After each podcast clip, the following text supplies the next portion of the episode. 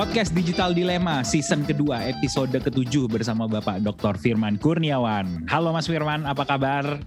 Uh, kabar baik dan tetap bersemangat. Tetap bersemangat, tetap sehat terus Mas.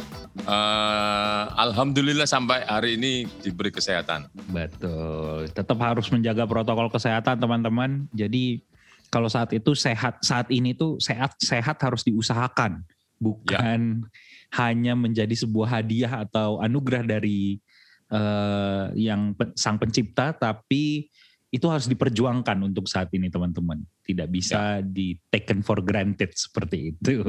Iya betul. Dan kalau kita lihat uh, penularan sering uh, terjadi tidak disangka. Jadi sudah mm -hmm. begitu menjaga, tapi masih tertular juga. Kadang-kadang yang tertular uh, COVID-19 menjadi apa bingung dari iya. mana saya ketularan nih ya. Iya benar. Itu. Dan Jadi harus ekstra hati-hati. Bener ringnya itu makin lama makin makin ini makin deket ya. Betul. Karena saya tinggal di perumahan tuh kaget kemarin dengar wah udah ada yang kena nih di dekat perumahan gitu kan. Wah hmm. ini makin lama makin deket jadi deg-degan sendiri. Iya iya iya. Ya.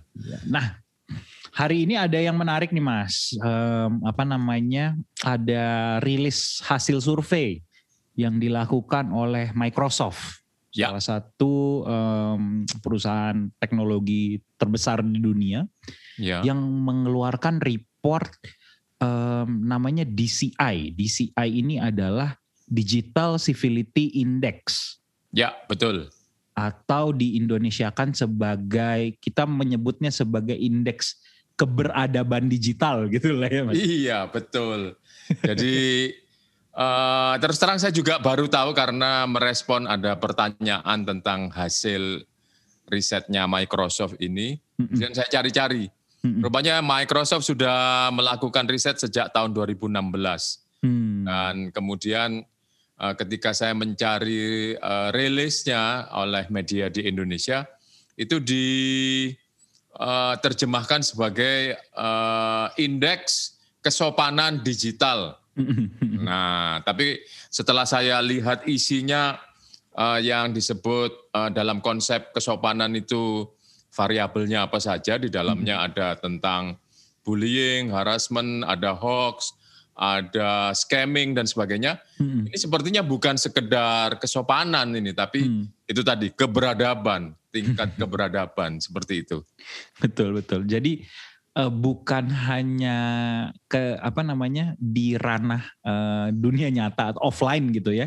Ya. Ada ada tentang uh, civility ini bahwa sebenarnya uh, ini juga konsep yang baru sih kalau kalau uh, kita baru ngeh aja mungkin ya gitu bahwa ada digital civility gitu atau iya. keberadaban iya. digital itu ya benar sih gitu ya harusnya memang ada ya.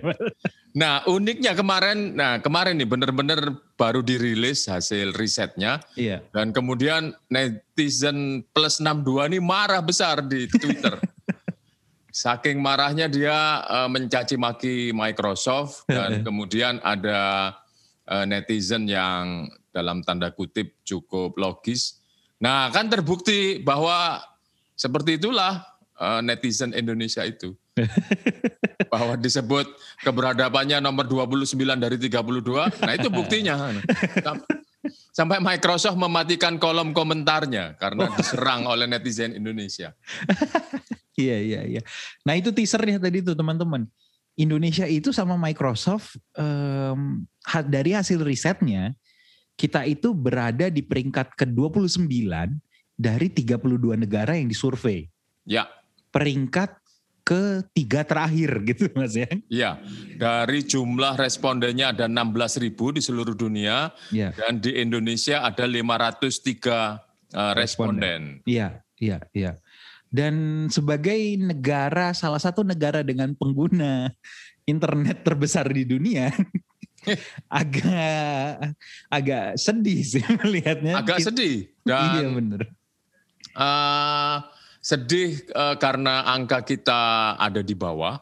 Yeah. Jadi di kehidupan uh, virtual kita di bawah. Yeah. Kemarin di kehidupan nyata uh, indeks transparansi uh, korupsi dari uh, lembaga transparansi uh, internasional mm -hmm. kita juga turun. Jadi artinya dunia virtual maupun dunia analog itu uh, menunjukkan bahwa kita hidup dalam keadaan yang uh, tidak ideal sebetulnya. Hmm. Banyak ya. hal yang menunjukkan kita uh, sebetulnya berada di lingkungan, berada di atmosfer yang mengkhawatirkan. Demikian juga kalau kita hubungkan dengan uh, apa namanya prestasi penanganan pandemi COVID, hmm. ini juga uh, termasuk negara yang diawasi oleh WHO seperti itu. Hmm, hmm, hmm, hmm, hmm. Jadi agak-agak um, disayangkan bahwa prestasi ini tuh cukup rendah gitu. Padahal ini negara dengan yang salah satu terbesar pengguna terbanyak, tapi kok eh, cerminannya kok tanda kutip masyarakatnya tidak beradab Betul. di dunia digital. Dan marah mereka. Mestinya kan uh, harus dipisahkan mana yang opini, mana yeah. yang iya. fakta. Nah, kalau yeah. opini itu misalnya Microsoft bilang e, mukamu jelek. nah, kita boleh marah atas standar apa Anda bilang muka saya jelek, saya yeah. saya boleh tersinggung, boleh membuli Microsoft, tapi Microsoft ini memberikan data, data artinya kan yeah. fakta. Yeah. Ini loh, Anda ini nomor 29 dari 32. Kok marah kita? Nah, ini mestinya kan harus kita tunjukin uh, hal yang sebaliknya enggak kok kita ini civilized warga negara yang beradab harus ditunjukkan justru iya betul nah kita coba kulik nih teman-teman di hasil riset dari Microsoft nih yang pertama kita kulik dari skor utamanya dulu nih ya nah, um, tahun ini atau tahun 2020 ini survei uh, tahun 2020 rilis di 2021 um, tahun 2020 skor kita itu uh, indeksnya ini saat sepertinya sih kayaknya 1 sampai 100 ya Mas ya. 1 sampai 100. 1 sampai 100. Semakin besar angkanya semakin buruk. Semakin rendah kesopanannya. gitu ya, semakin rendah keberadabannya. Keberadaban ya, ya. Di negara tersebut gitu. Nah, di Indonesia tahun 2020 skornya itu 76. Yes. Di tahun 2019 skornya 67 yes. ada kenaikan 8 poin nih. Nah, jadi kita semakin tidak beradab dibanding tahun lalu. Iya. Ada apa ini? Ada apa pertanyaannya? Nah, ya. yang menarik ini adalah surveinya dilakukan itu tidak hanya jadi ada dua kategori umur yang hmm. disurvei yaitu uh, remaja dan dewasa. Yes. Nah, jadi ada ada audio ada responden remaja dan dewasa. Yang menarik adalah peningkatan um, ketidakberadaban itu terjadi pada, pada kategori umur yang dewasa. Nah, justru yang teen, yang milenial, yang Gen Y, Gen hmm. Z, Gen Alpha dan sebagainya, itu tidak memperburuk indeks dan juga tidak memperbaiki indeks. Hmm. Jadi uh, posisinya tetap dibanding tahun 2019. Yeah. Nah ini lagi-lagi kenapa ini? Ada apa ini? Iya benar benar benar. Padahal kan selama ini orang suka mikirnya kalau ini yang bikin bikin biang keroknya internet ini kan anak-anak anak-anak muda ini banyak bikin kasus gitu ya. Nah, di internet. ini kok malah adult ini yang iya, bermasalah malah. dengan keberadaban. Iya. Nah, kalau dugaan saya hmm. uh, perangkat-perangkat seperti uh, Twitter, seperti Facebook dan sebagainya kalau kita tahu itu hmm. sangat lekat urusannya dengan politik.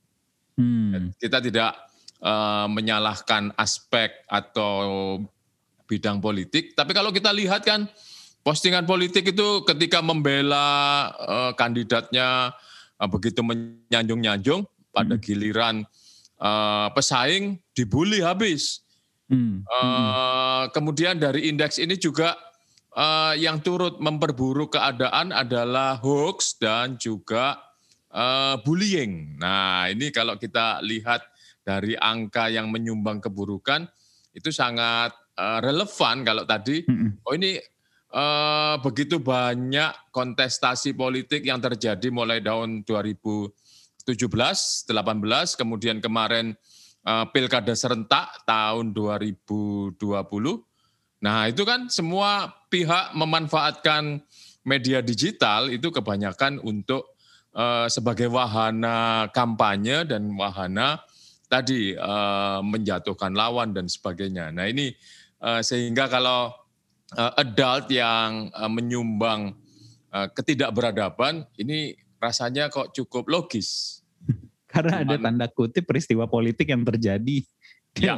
selama periode ini gitu Mas ya. Ya, kan ya, kita ya, juga ya. sering mendengar kita menjadi sebal uh, apa namanya membuka Facebook, membuka uh, Twitter karena kok semua omongannya politik dan uh, dalam hal ini konteksnya adalah saling membenci, saling menghujat hmm. dan mungkin menyanjung-nyanjung uh, kandidat uh, pujaannya secara berlebihan. Nah itu. Uh, bisa menjadi uh, jawaban. Iya, iya, iya, iya. Dan nah, ada tapi ya, hmm. Tapi kenapa kok tahun 2019 keadaannya lebih baik dari tahun 2020? Uh -uh. Nah, kalau itu mungkin kita kontekstualisasikan uh, sebagai pandemi mulai Maret 2020 sampai hmm. hari ini di mana orang banyak berinteraksi dengan menggunakan perangkat uh, media sosial, media digital uh, untuk pekerjaan, untuk mengisi waktu luang, untuk uh, berbagai macam hal. Nah, uh, saya menduga akibat terlalu jenuh, uh, terlalu intens berhubungan dengan uh, media sosial, itu sering hal-hal yang tidak penting, sering hal-hal yang uh, sebetulnya tidak perlu dikomentari dan sebagainya, yeah. itu keluar semua. Okay. Jadi ketika waktu kita banyak di uh, uh, apa namanya digunakan untuk berinteraksi dengan perangkat uh, media sosial, kadang-kadang di luar porsi yang uh, wajar uh, akhirnya kita tadi memperhatikan yang seharusnya tidak perlu diperhatikan, yeah. mengkomentari yang harusnya tidak perlu dikomentari dan sebagainya. Betul. Nah itu terjadi kejenuhan di tahun 2020. Iya betul. Karena kalau kita lihat nih di reportnya lebih dalam lagi itu ada beberapa yang ada beberapa aktivitas yang menjadi parameter gitu ya, uh, yang dilihat oleh uh, Microsoft yaitu yang pertama ada hoax, scams dan frauds atau uh, hoax lah itu ya berita-berita uh, berita bohong itu. Ya. Lalu ada hate speech atau ujaran kebencian dan juga ada diskriminasi. Ya. Nah ini tiga resiko utama yang dicoba diteliti. Um, yang menarik adalah untuk hoax da, untuk hoax, scams dan frauds Indonesia itu meningkat 13 13 poin 13 poin. 13 poin. Ya. Menjadi 47 persen. Hmm. Nah berarti ada peningkatan yang luar biasa terkait hoax, scams, dan frauds. Dan hmm. juga hate speech naik 5 poin. Itu nah, jadi 27 persen. Apa coba hate speech yang paling dekat aktivitasnya kalau iya, tadi bukan, bukan politik. dan hoax ini kayaknya udah pasti tentang pandemi sih mas ya. Bisa jadi. Covid ya kayaknya ya. Bisa yeah, yeah, jadi Uh, pandemi juga hoax politik, hoax pemerintahan dan sebagainya yeah. banyak beredar. Iya, iya, iya. Untuk yeah. Uh, pandemi uh, oleh Kominfo sempat dirilis uh, mencapai 1.200 hoax mm -hmm. yang berlatar pandemi COVID-19. Mm -hmm. Seperti itu. Berarti memang um, itu jadi trigger lah, jadi jadi pemancing untuk um, ini kan ini kan surveinya itu kan dia tanya ke pengguna nih kan apa yang dia rasakan gitu kan Mas ya. Ya, ya Ini betul. ini berarti benar-benar kayak orang kemarin itu saya merasakan memang hoax itu banyak banget gitu. Ya, Penipuan betul. itu banyak banget gitu. Ya. Dan juga hate speech atau ujaran kebencian itu makin banyak gitu. Nah, Iya betul. Walaupun ada prestasi sedikit untuk diskriminasi kita minus dua gitu. Jadi berkurang. Uh, berkurang. Ya. Tidak terlalu banyak diskrim uh, apa uh, tentang diskriminasi diskriminasi uh, lalu lalang di internet, tapi hoaxnya ini dan ujaran kebencian ini menjadi poin poin tertinggi ini gitu betul. untuk untuk itu. Gimana tanggapannya Mas? ya uh, artinya uh, kalau dibandingkan tahun 2019, tahun 2020 mungkin juga uh, trennya kalau tidak ada perubahan uh, pemahaman, perubahan literasi, hmm. uh, apa namanya digital civility index ini menunjukkan tingkat keamanan, tingkat uh, kesehatan, tingkat uh, saling menghargai orang di uh, dunia digital ini Hmm. Itu uh, dunia digital ini merupakan tempat yang berbahaya. tempat yang tidak ideal untuk sering-sering kita kunjungi. Hmm.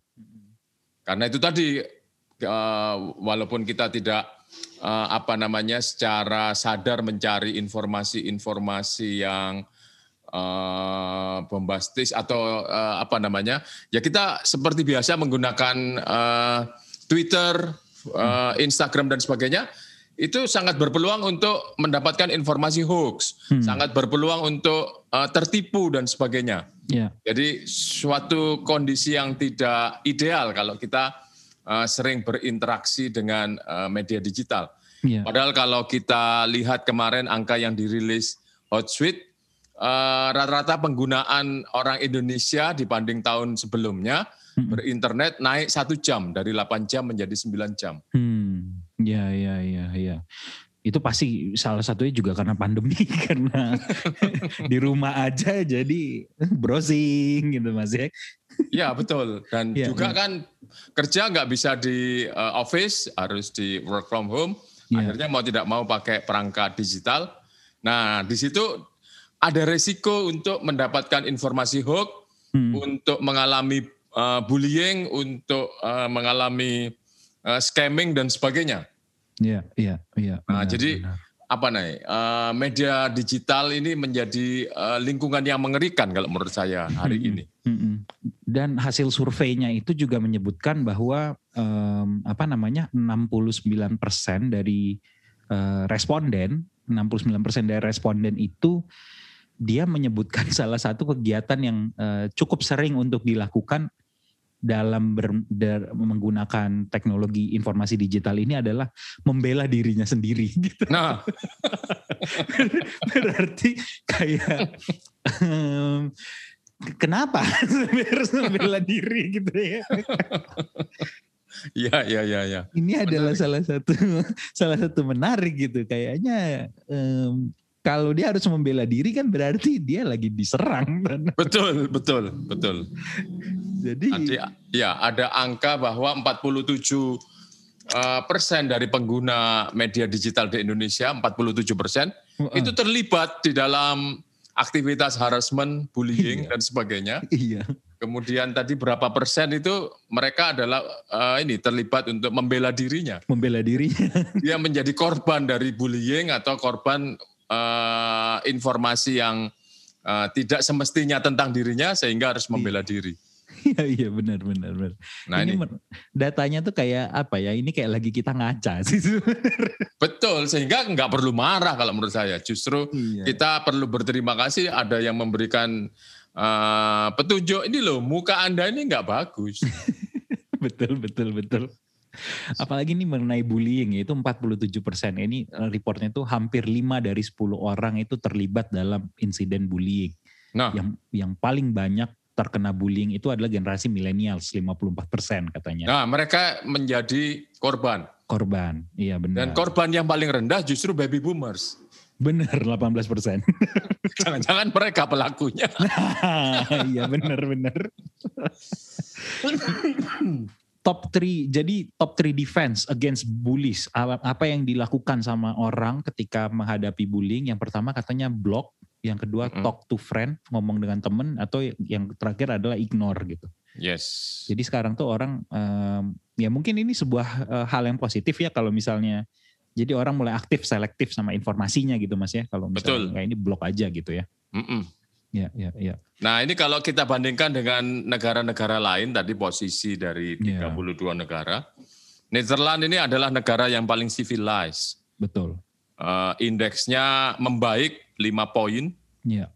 Kemudian kalau di negara Asia Tenggara, Singapura lah yang Singapura. paling civilized. Ya, nah ya. itu bisa kita duga juga mereka mengalami perbaikan uh, posisi, ya. uh, turun empat peringkat, empat uh, poin yeah, uh, yeah. angkanya. Yeah, yeah. Nah di sini juga ada beberapa negara yang uh, biggest improvement around the globe. Yeah. Uh, apa namanya? ininya yeah. prestasinya paling tinggi. Iya. gitu. Mengalami perbaikan. Yeah, uh, yeah. dibanding tahun sebelumnya yaitu Kolombia, Chili, Peru, Vietnam dan Turki. ini Kolombia ini kan dia 70 persen ya mas ya, terus peningkatannya yes. 10 gitu ya. ya. Berarti dulu kan dia 80 ya. Ya, betul. Berarti dulu dia lebih ini dari Indonesia bukan sih? dia lebih tinggi dari Indonesia. Tapi lebih bagus sekarang ininya prestasinya. Betul. Kita ada. Nah itu kita perlu belajar. Ada apa kok bisa iya. uh, menurunkan tingkat keburukan sampai 10 poin. Sampai 10 poin. Iya. Sedangkan kita uh, naik keburukannya 8 poin. 8 poin. Iya, iya, iya, iya. Nah, ini dari dia ngebut nih ngejarnya gitu.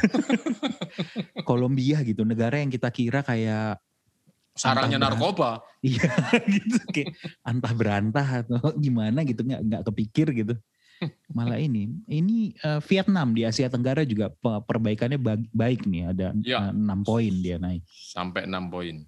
Betul betul. Ini luar biasa banget sih data-datanya dan um, apa namanya yang yang ada satu poin dari hasil riset ini yang yang cukup uh, ini mengena ke saya sih mas.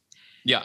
Yaitu ada data namanya adalah um, apa namanya uh, sa sakit setelah rasa sakit yang luar biasa mm -mm. akibat bermain di media uh, akibat uh, interaksi online. Nah, extreme pain drop significantly. Nah, jadi uh, apa namanya? Bahwa ada ada indeks yang di mana indeks ini menyatakan bahwa uh, ada orang yang setelah dia berinteraksi secara online itu merasakan sakit yang luar biasa. Nah, ya itu uh, sebenarnya sih ini baik ya, maksudnya angkanya itu minus dari dari tahun yang sebelumnya gitu, tapi um, kita nggak tahu nih angka tahun lalunya berapa gitu, tapi um, menunjukkan bahwa ada orang yang kalau di sini tuh sampai dibilang unbearable and severe pain gitu.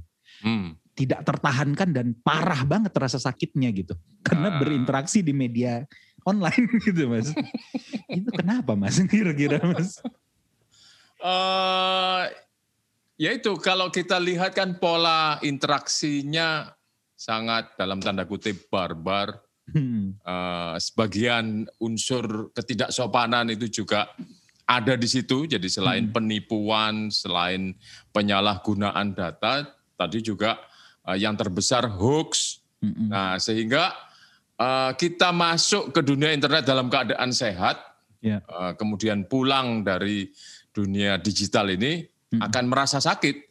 Kok saya rasanya uh, terancam ya habis uh, uh, bermedia uh, uh, digital. Kok saya rasanya uh, bakal menjadi korban penipuan ya. Nah, itu yeah. itu mungkin terjemahan dari data uh, yang kemudian kita apa namanya perlu mempertimbangkan yeah. ketika kita masuk ke atmosfer itu yeah. nanti keluarnya cukup tetap sehat atau tidak. Nah, nah ini ada iya. angkanya sebetulnya. Iya iya iya.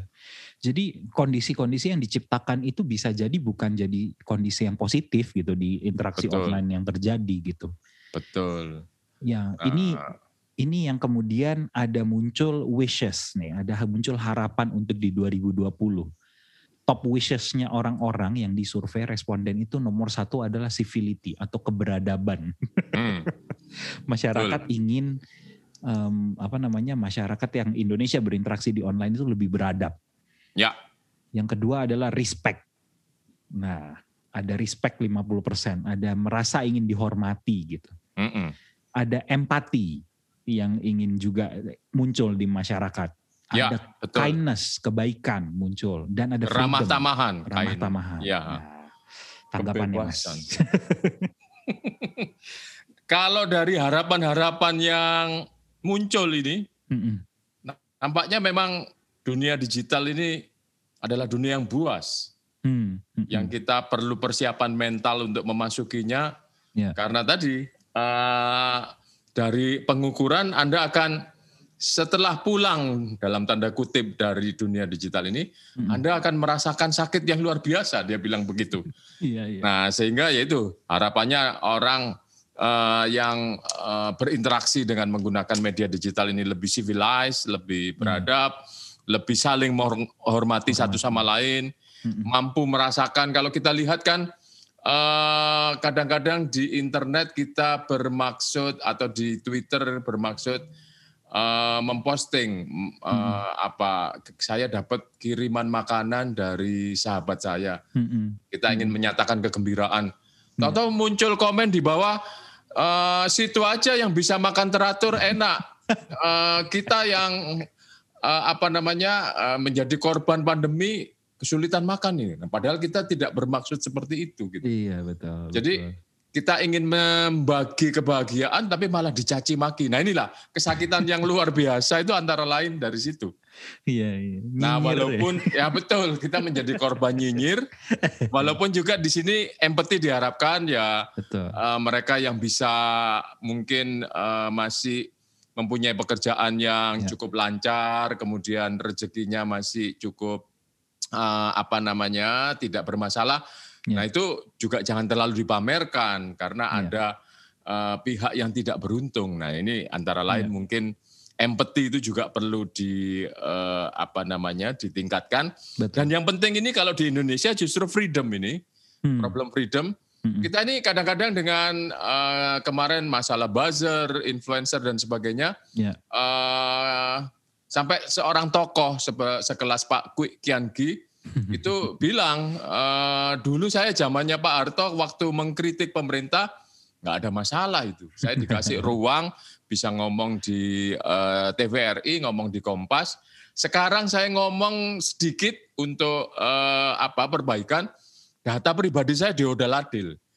Nah, kadang walaupun misalnya saya bukanlah target yang akan diodal adil orang, yeah. tapi di sini saya menjadi takut Jangan-jangan yeah. kalau saya berbeda dengan pendapat mainstream, uh, saya nanti akan didoxing.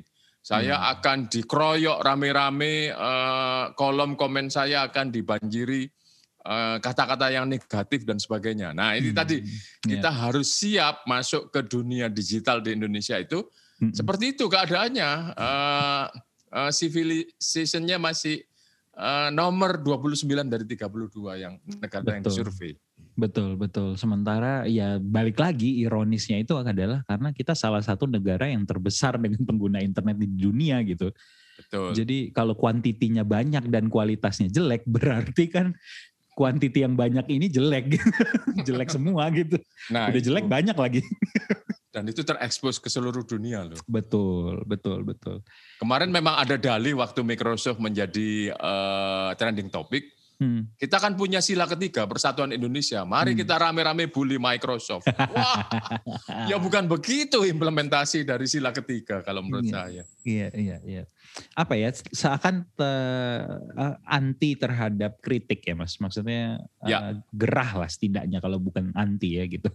Ya, dan yang paling penting kalau menurut saya tidak bisa membedakan mana yang opini, yang mana yang fakta. Ya yang kita dapat ini kan fakta. Ya ini gambaranmu sendiri ya. ini dari data yang uh, bukan di-generate oleh uh, Microsoft. Ya. Uh, Microsoft hanya membantu menyediakan perangkat, uh, melakukan survei, hasilnya seperti itu ditunjukkan kepada kita. Ya. Terus itu dinilai sebagai opini dan uh, kita marah-marah. Nah, itu kan memalukan sebetulnya. Terus dianggap sebagai masalah nasional gitu. Betul. masalah bersama. Yang mas ini tuh memang masalah bersama gitu, tapi uh, masalahnya itu adalah esensi dari isinya ini, datanya ini Mas. Ya. Bukan ya. surveinya yang masalah gitu. Betul. Bukan bukan uh, bahwa hasil itu menjelek-jelekkan kita, tapi iya. memang kita ini jelek dan harus diperbaiki justru di situ. Iya benar benar. Justru benar. di situ.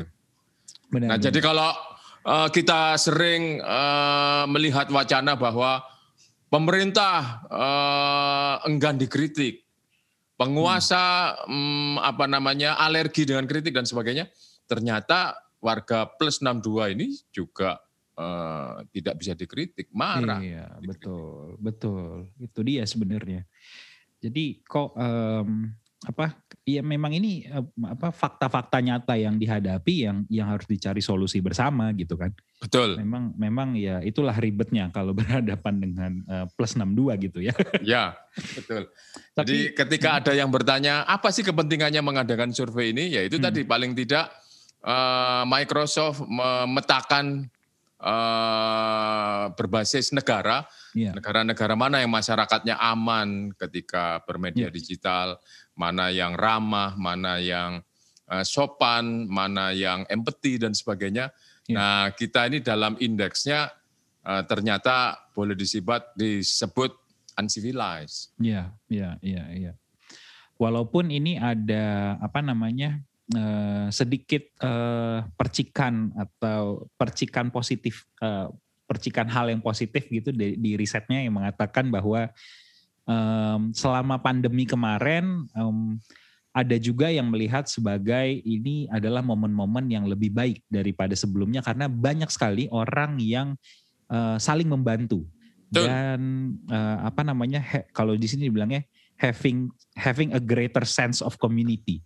Ya. Jadi orang-orang terlepas dari mereka yang uh, memperlakukan secara buruk bahwa ada orang yang uh, berinteraksi di ranah dunia maya ini dengan mengisinya dengan konten-konten yang positif dan ini kita apresiasi sekali gitu Mas ya. Nah, justru itu yang harus diperbanyak.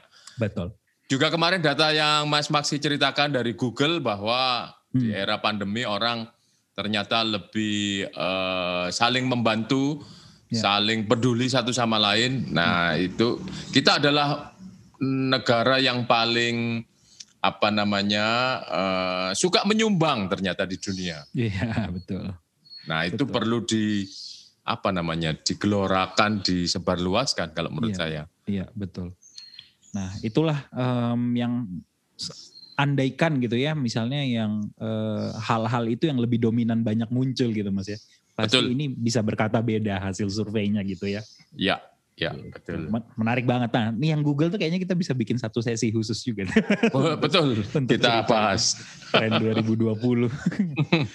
Nah, menarik teman-teman kalau teman-teman mau lihat surveinya, teman-teman bisa googling aja nih tentang um, keywordnya cari aja Digital Civility Index atau DCI Microsoft gitu ya, Indonesia DCI Microsoft.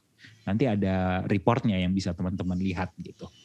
Betul. Nah, um, sudah setengah jam mas. Nah ini kita harus tutup uh, sesi episode kali ini. Um, tapi sebelumnya mungkin ada closing statement mas atau ada pesan-pesan dari Mas Firman juga. Uh, relevan dengan uh, obrolan kita sebelumnya di episode episode sebelumnya bahwa hmm. uh, memang betul uh, perangkat digital, perangkat teknologi informasi ini banyak mempermudah kehidupan kita itu tidak kita pungkiri, yeah. banyak meningkatkan uh, kualitas hidup kita yeah. dan itu akhirnya menumbuhkan harapan baru. Tapi untuk hal-hal yang perlu dikritisi. Nah ini antara lain ada data-data yang nyata, uh, mungkin kalau uh, ilmuwan yang uh, apa namanya uh, peduli pada metode misalnya, oh tergantung metodenya seperti apa, uh, bagaimana survei itu dilakukan, apakah uh, probability sampling atau tidak. Yeah, Oke, okay, itu uh, soal teknis riset. Yeah. Tapi ini ada sebuah angka yang merupakan hasil komparasi dari 32 negara yeah. dan kita mendapatkan potretnya bahwa uh, posisi kita tidak terlalu menggembirakan hmm. sehingga pihak-pihak yang berkepentingan, para orang tua, para penggiat uh, media digital, kemudian mungkin aparat penegak hukum dan Eh, para akademisi yang memahami tentang eh, media digital. Media digital ini tidak sepenuhnya merupakan lingkungan yang ramah, merupakan lingkungan yang uh, sepenuhnya uh, apa uh, murni, baik-baik saja. ya baik-baik saja. yeah. Nah itu banyak harm, banyak uh, ancaman di situ yeah. yang perlu kita uh, paham dan juga penting untuk disampaikan kepada adik-adik kita, kepada hmm. anak-anak kita bahwa uh, lingkungan itu tidak sepenuhnya uh, baik-baik saja. Ya. Tidak Harus berlebihan. ada ya.